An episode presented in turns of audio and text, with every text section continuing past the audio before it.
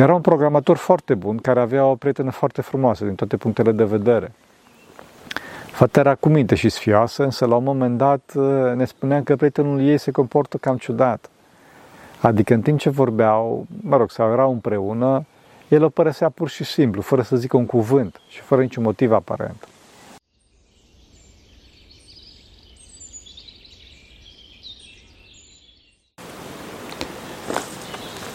Slavă Tatălui și Fiului Sfântului Duh și acum și purea și în veci vecilor. Amin. Pentru rugăciune Sfinților Părinților noștri, Doamne, Să Hristos, Fiul lui Dumnezeu, miluiește pe noi. Amin. Pentru că foarte mulți pelerini care au venit aici uh, au dorit și doresc să discutăm despre familie, despre problemele lor din familie, despre creșterea copiilor. Acum o să facem un cuvânt pe tema asta. Desigur că am mai atins tema asta parțial în diferite clipuri, însă nu țin minte să fie, să fie dedicat un întreg cuvânt pe tema asta. Desigur că datorită faptului că o să cuprinde multe în acest cuvânt, nu o să dăm multe detalii și o să le luăm oarecum cronologic, da? o să vorbim așa în mare. Acum, trebuie să știți, fraților, că primul lucru pe care omul trebuie să-l aibă în vedere este botezul.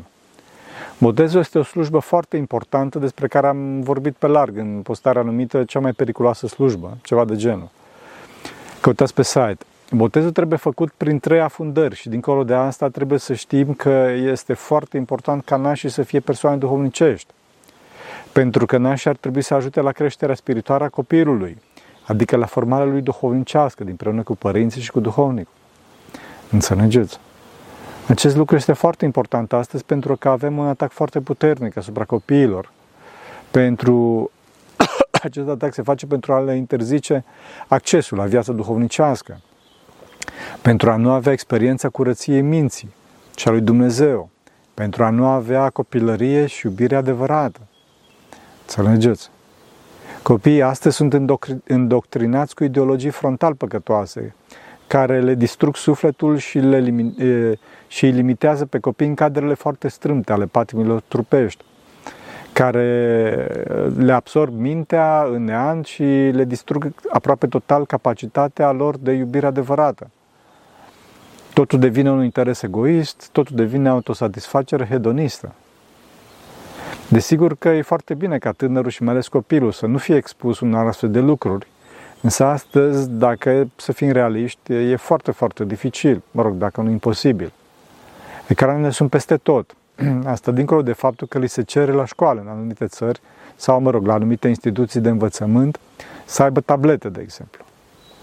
Desigur că uneori, din păcate, chiar părinții lasă pradă ecranelor din diferite motive, sau că n-au timp de copii, sau că sunt exasperați și nu mai au răbdare, sau că socotesc că este un mijloc prin care aceștia pot să învețe mai bine și să se dezvolte. Sau pur și simplu că, mă rog, așa face toată lumea.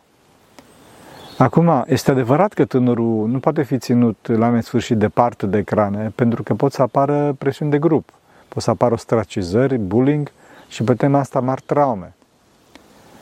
Este foarte important ca înainte să fie expus tuturor acestor provocări, copilul să aibă pe cât posibil experiența adevărului, adică a lui Hristos, cel personal și iubitor. Înțelegeți? Asta se realizează mai multe moduri.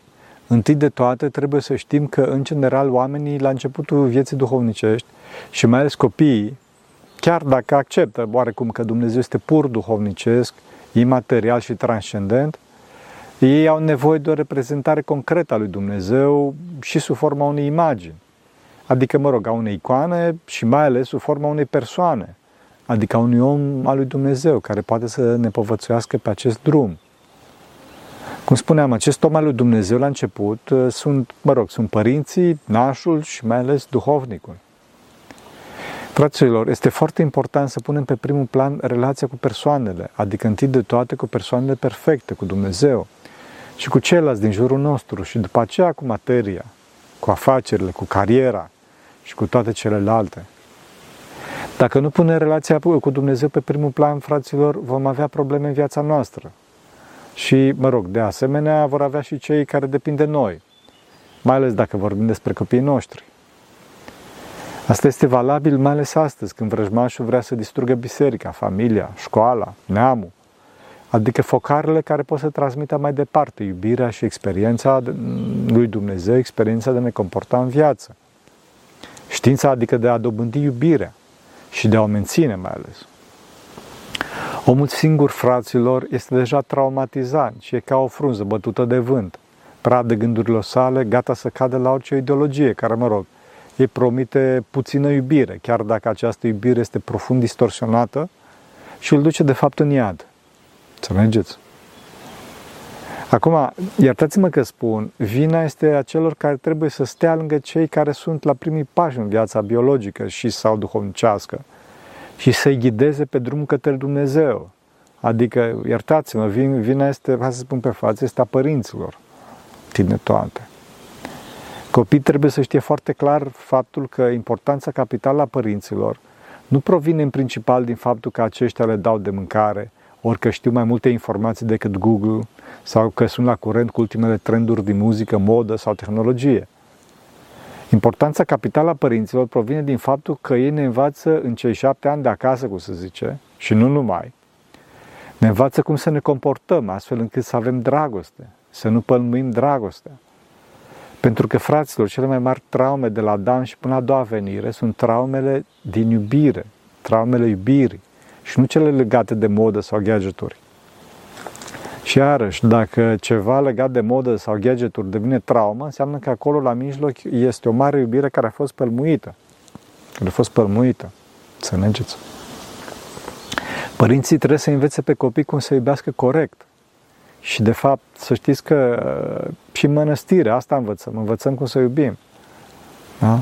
Trebuie să învățăm cum să iubească corect și pe cine să iubească.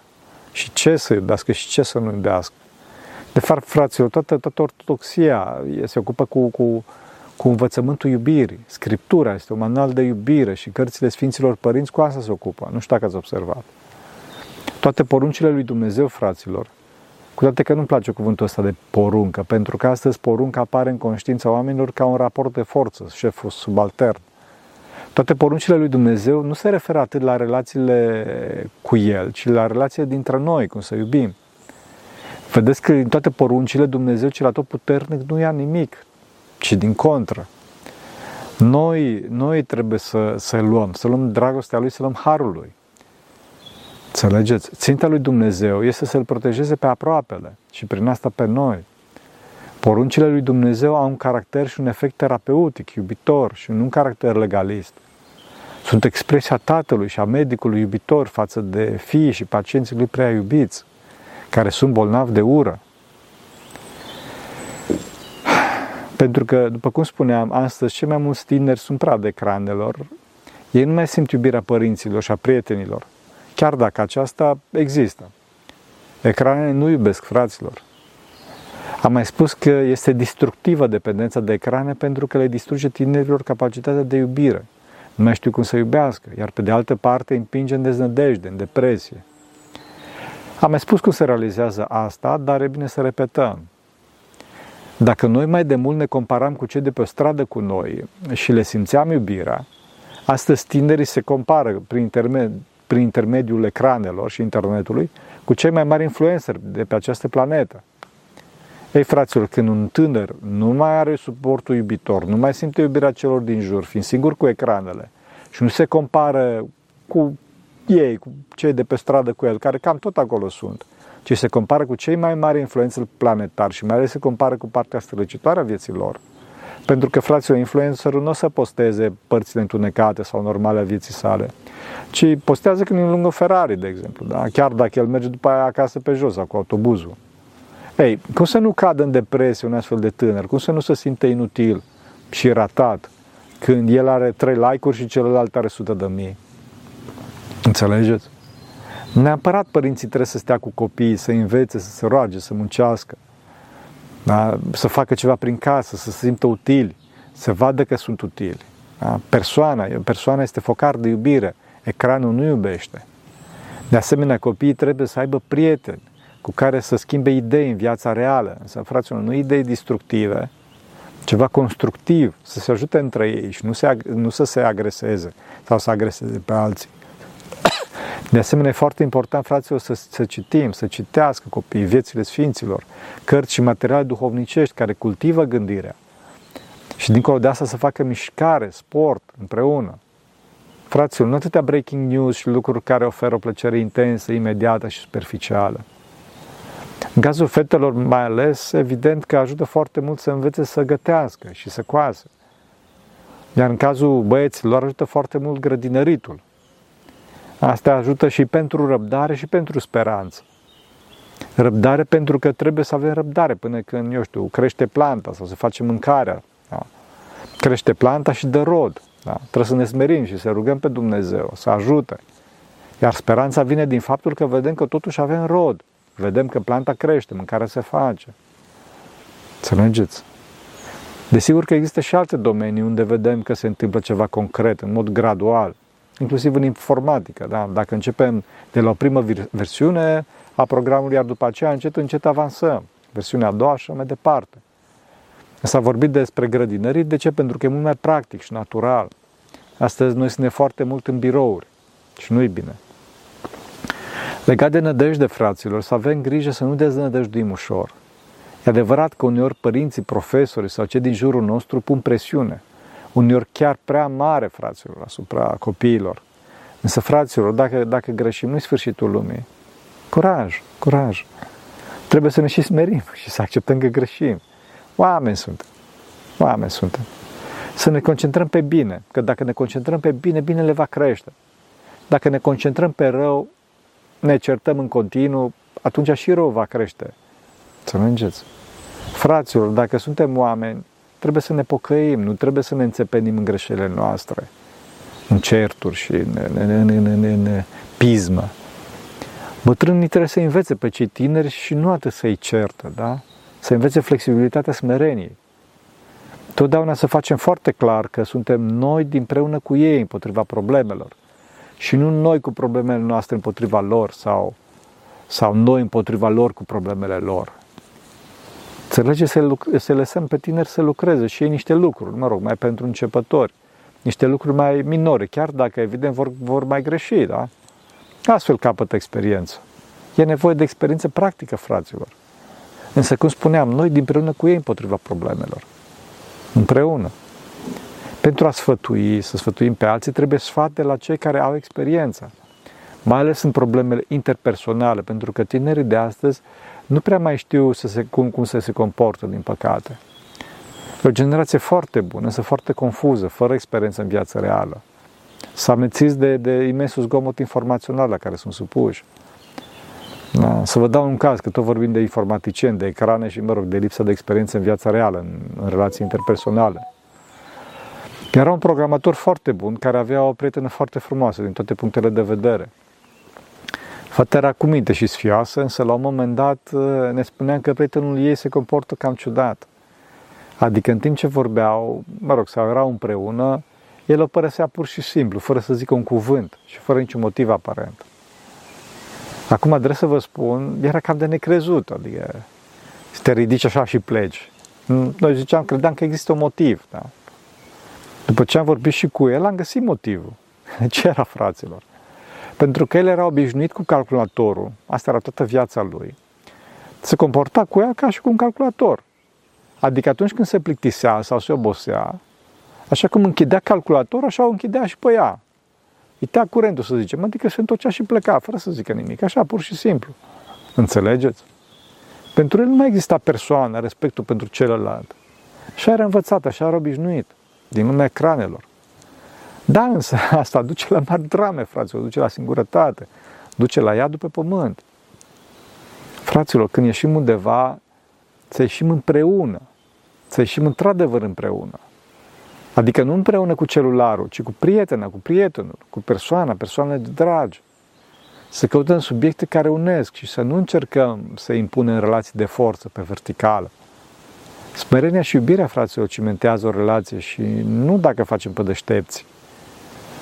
Acum, poate că ar trebui să accentuez aici că smerenia și iubirea implică eroism și noblețe, cavalerism și protecție. Da? Asta, asta, asta este necesar din partea bărbaților. Să fim cavaleri, să fim protectori. Și bineînțeles, din partea femeilor, mângâiere. Femeia trebuie să fie delicată, trebuie să fie mângâietoare, nu cicălitoare, vă, mă iertați că vă spun. Este adevărat că dacă bărbatul trebuie să cucerească femeia și femeia trebuie să-și câștige cavalerul. Să înțelegeți? Important asta, foarte important. Să avem grijă, să nu facem observații în public, fraților, că să nasc traume. Mai ales bărbații să evite asta. Femeile să fie atente să nu clevetească, să nu clevetească pe ascuns și chiar, chiar la arătare, că se află. Atunci iarăși să nasc traume. Și dincolo de asta știe Dumnezeu. Știe Dumnezeu, să nu ne credem gândurilor. Că știm noi ce face cu tare, cu tare, cu tare, mai ales dacă nu l-am văzut niciodată în față.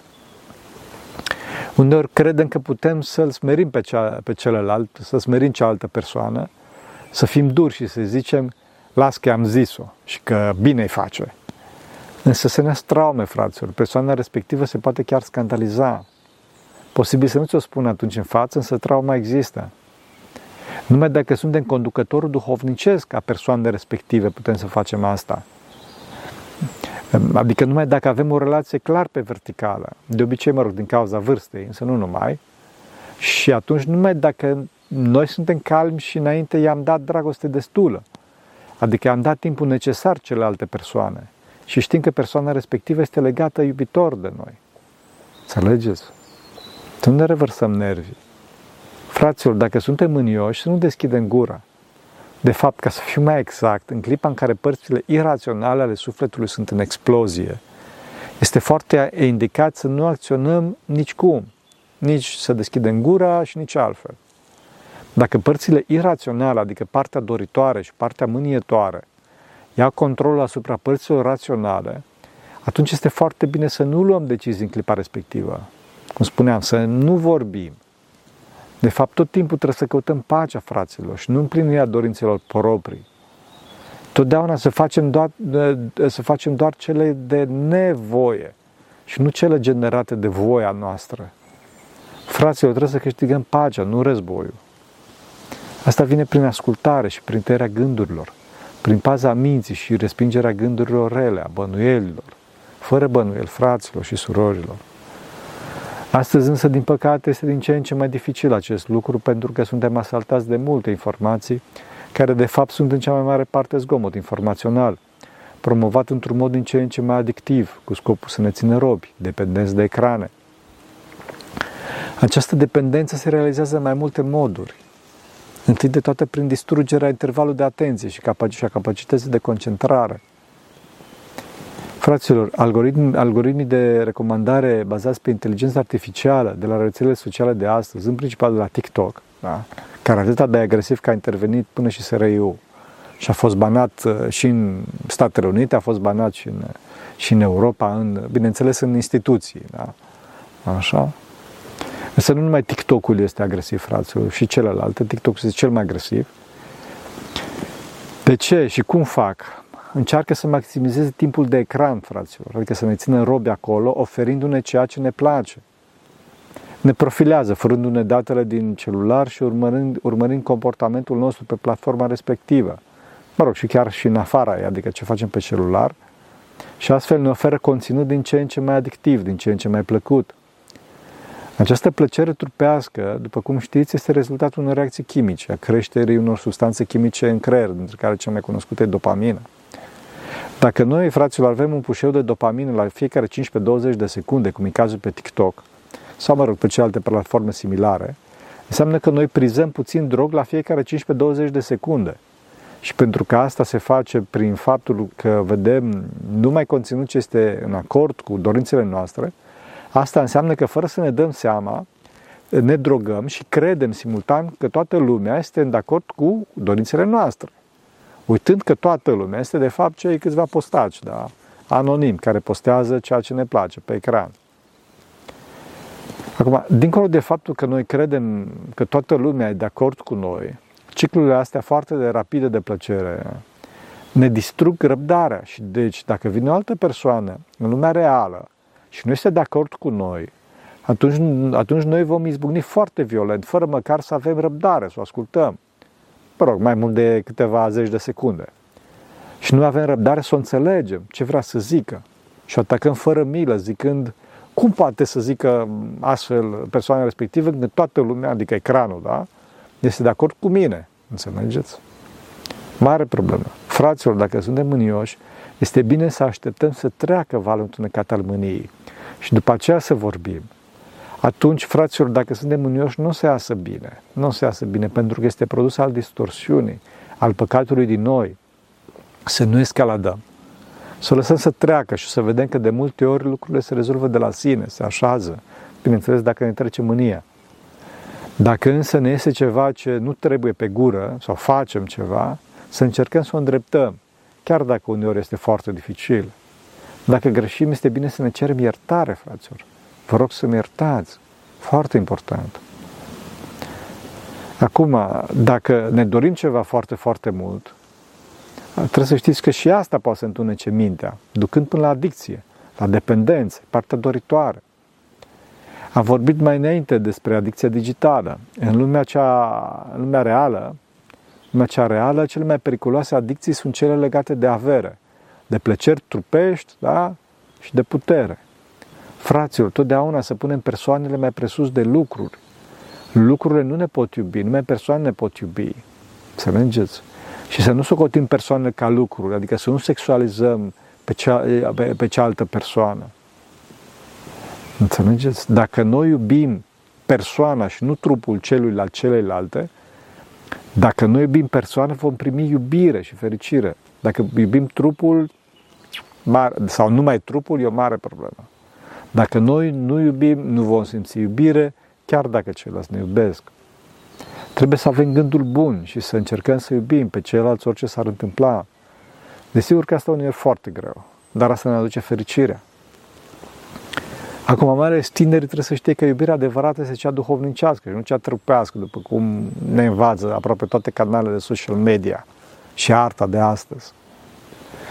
Da, e o mare problemă, fraților, asta. Mare, mare problemă și una din principalele distrugeri provocate de media astăzi.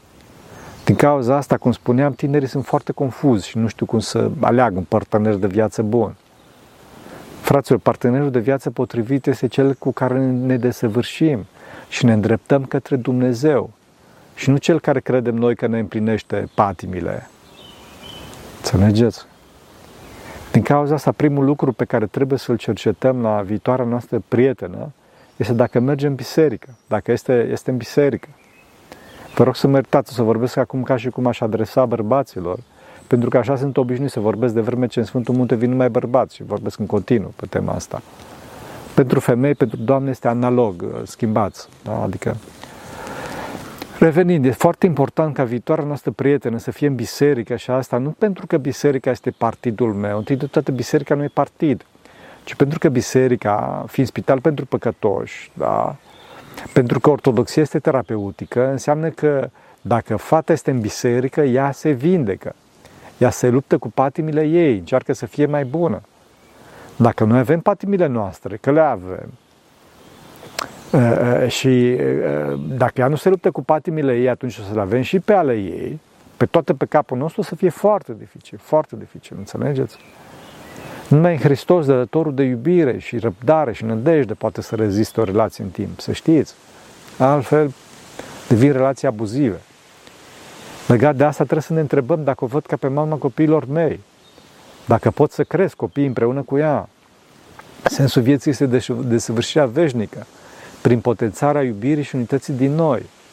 Iubirea înseamnă jertfă, răbdare și unitate, ascultare unul de altul. Trebuie să recunoaștem celuilalt calitățile și să nu încercăm să ne impunem tot timpul voia. Da?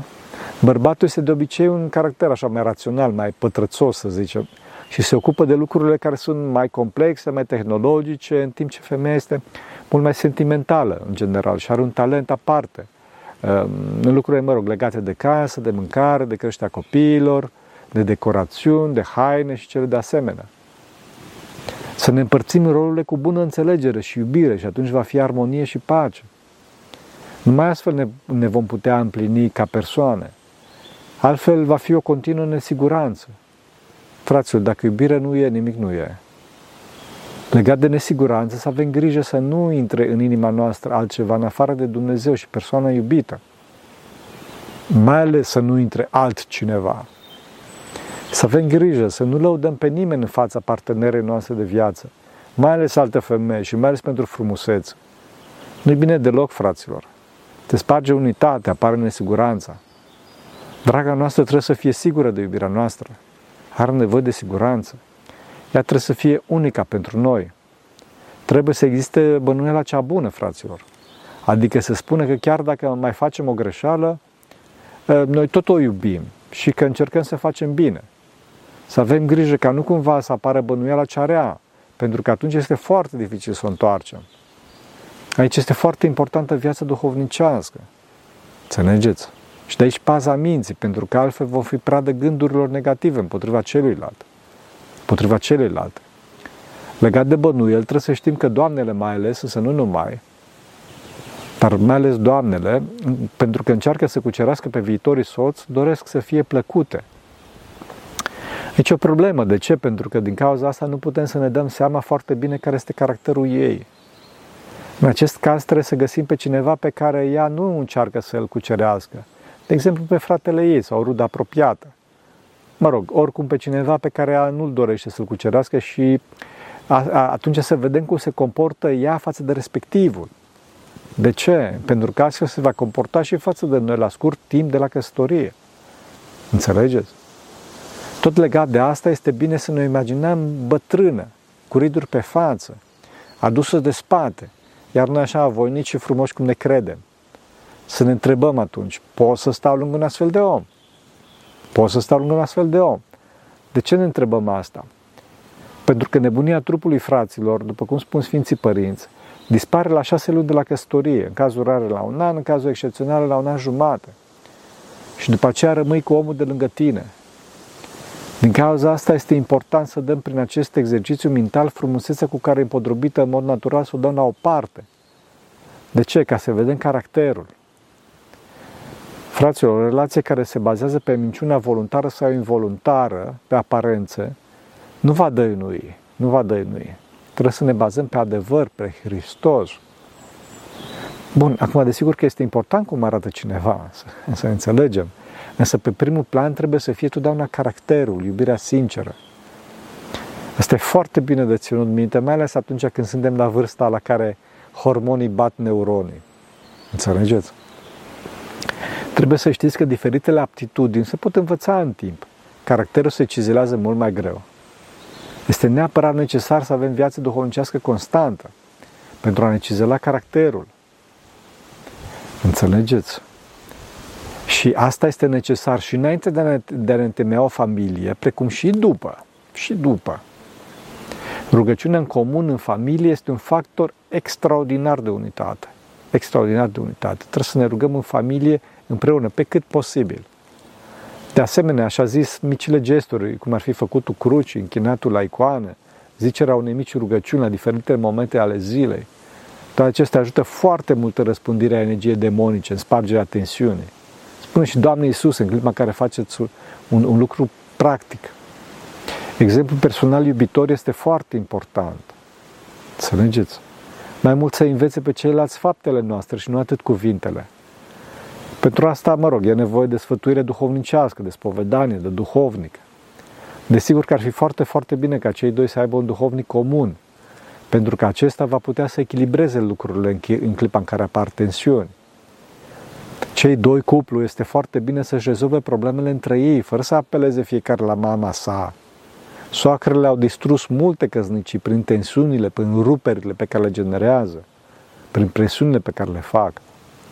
Este foarte, foarte important ca cei doi să pună pe primul plan persoana celuilalt și nu a sa și să facă ascultare unul de altul și cu răbdare și cu îngăduință și dragoste, mă rog, cât se poate. Până la păcat, desigur. Să nu uităm că și noi suntem păcătoși, chiar mai mult decât persoana cealaltă. De fapt, așa ne învață smerenia, fraților, să ne vedem mai preșos decât toți, nu așa?